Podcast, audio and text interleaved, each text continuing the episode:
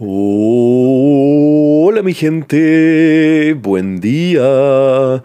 Bienvenidos a otro episodio de Mañanas con Leo. Soy anfitrión, Leo. Martes 15 de enero. ¡Uh! Un gran día para comenzar y reflexionar. ¿No les parece mi gente? Y eso espero, pues hoy se tiene que dar un tiempo para pensar un poco más las cosas hermosas que nos han sucedido en estos últimos tiempos, pero también para tomar conciencia y pensar un poco sobre las cosas no tan buenas. Y esto es porque no todo en esta vida se va armando de las cosas positivas, sino que también es una mezcla de las experiencias que tenemos con el vivir. Tanto las cosas buenas y las cosas malas nos van moldeando y nos van transformando en las personas que somos el día de hoy. Y puede que eso nos guste o que sea algo un poco desagradable. Pero, para bien o para mal, tenemos que estar conscientes de lo que cargamos con nosotros mismos y cómo nosotros interpretamos y reaccionamos frente a nuestra propia vida. Y esto es bastante importante, pues ahí podemos sacar una gran fuerza para ayudarnos a seguir adelante o podemos colapsar bajo las presiones y de los sucesos que nos han sucedido. Entonces, gran parte de cómo nosotros manejamos nuestra vida y nuestra historia depende de nosotros mismos, pues está en nuestras manos y al mismo tiempo es nuestra responsabilidad el poder tener la capacidad de reflexionar y tomar la perspectiva sobre lo que nos han sucedido. Y intentemos siempre sacar lo positivo.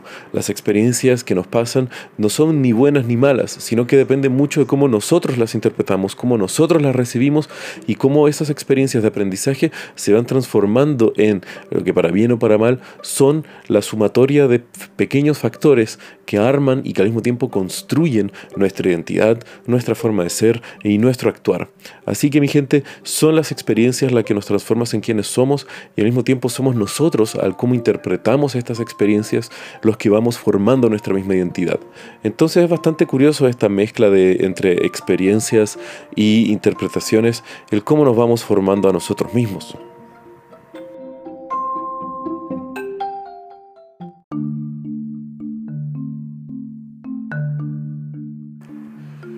Y hablando de experiencias de vida, hoy les quiero contar cómo las súplicas de un padre para salvar a su hijo se transformaron en lo que eventualmente sería la construcción de uno de los robots más avanzados para su época. El año que corría era 1562 y el heredero de la corona española, don Carlos, había sufrido un golpe en la cabeza. Ahora, no se sabe muy bien el por qué el joven príncipe pudo haberse golpeado. Algunos estiman que fue un tropezón, otros que pudo haber sido algún impacto mientras estaba jugando. Pero el tema era que el joven de 16 años estaba sufriendo de una grave inflamación de la cabeza a causa del impacto. Y obviamente esto era grave pues era el heredero de Felipe II, posiblemente uno de los reyes más poderosos de Europa y era sin duda alguna uno de los reyes que disfrutó el más fuerte apogeo del imperio español con la dominancia de las Américas, las rutas económicas y al mismo tiempo una dominancia casi inigualable en terrenos extendidos de lo cual casi ningún otro rey ha podido en la historia de la humanidad. El tema fue que en esa época los médicos y curanderos, recuerdan, esto era el siglo XVI, comienzan con sus distintos tratamientos, mezclas, menjunjes, eh, recetas con sanguijuelas, algunas veces le incitaban diarreas, cualquier cosa para poder sanar al joven heredero de la corona española. Pero lamentablemente nada estaba funcionando. Y ahora cuenta la historia que, sin haber muchas fuentes de que lo corroboren, Felipe II dijo mientras estaba rezando eh, un día a Dios, decía, Dios, si tú me das un milagro ayudando a mi hijo, yo también te daré un milagro a ti. Y ahora, aun cuando esto suene un poco soberbio, hasta viniendo un rey europeo ponerse al nivel de una divinidad prácticamente, Felipe II, considérenlo para su época, era posiblemente uno de los mayores monarcas del mundo y al mismo tiempo consideraba uno de los poderíos económicos, militares y territoriales más grandes del planeta. Entonces, para que él pudiera verse a sí mismo casi a la par con alguna otra divinidad, no era algo tan alocado. Además, otras fuentes no confirmadas dicen que algunos monjes que estaban ayudando a la labor de la curación del hijo de Felipe II estaban viendo y poniendo figuras sagradas de un hombre santo de la época llamado Diego de Alcalá alguien que había fallecido hace pocos años y que se le consideraba casi una cierta divinidad también hacia su nivel. El tema es que algunos cuentan que exhumaron parte del cuerpo de Diego de Alcalá y llevaron algunas partes de este cuerpo de, este hombre sagrado como un amuleto para ayudar a la sanación del joven príncipe. Otros cuentan que se llevaron el cadáver completo y lo pusieron en la misma cama donde estaba durmiendo eh, don Carlos. Y al mismo tiempo se decía que don Carlos entre sus sueños deliraba y contaba un poco que estaba soñando con este hombre santo que tenía una figura bastante peculiar, una nariz bien puntiaguda, un estilo de peino que utilizaban los monjes franciscanos y más o menos como que ahí se va formando un poco la leyenda en lo que se transforma lo que les estoy contando más adelante. Así el tema fue que con el tiempo Carlos fue recuperándose y hasta volver en sí y sanar en casi su totalidad, o en su totalidad si eres un médico de la época. Obviamente eh, esto fue considerado casi un milagro para la medicina, pues creo que prácticamente en el siglo XVI no había mucha medicina, y bueno, el tema fue que se le atribuyó gran parte de este milagro a los médicos y al mismo tiempo también a las oraciones que eh, había realizado Felipe II, a todas las otras personas que estaban trabajando, y bueno, eh, imagino que también algunos le atribuían eh, gran parte de la sanación al hecho de que se supuestamente eh, exhumaron el cuerpo de este hombre santo, el cual lo dejaron en el mismo lecho del príncipe para ayudarlo a curarse. Sea cual sea la razón, este milagro del cual Felipe II había pedido se le había sido concedido. Entonces él ahora estaba sintiendo que debía entregarle una cierta retribución y que estaba en deuda con estos poderes divinos por haberle traído a su hijo sano y salvo.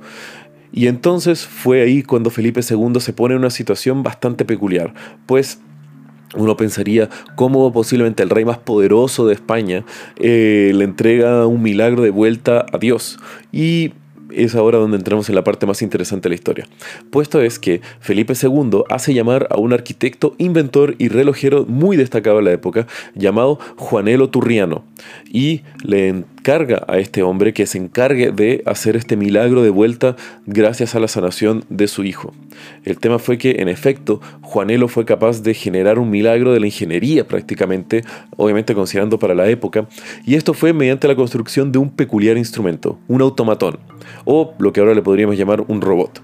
Y el tema fue que Juanelo comienza y se queda trabajando tres años en la construcción de lo que ahora sería conocido como el automatón de Alcalá.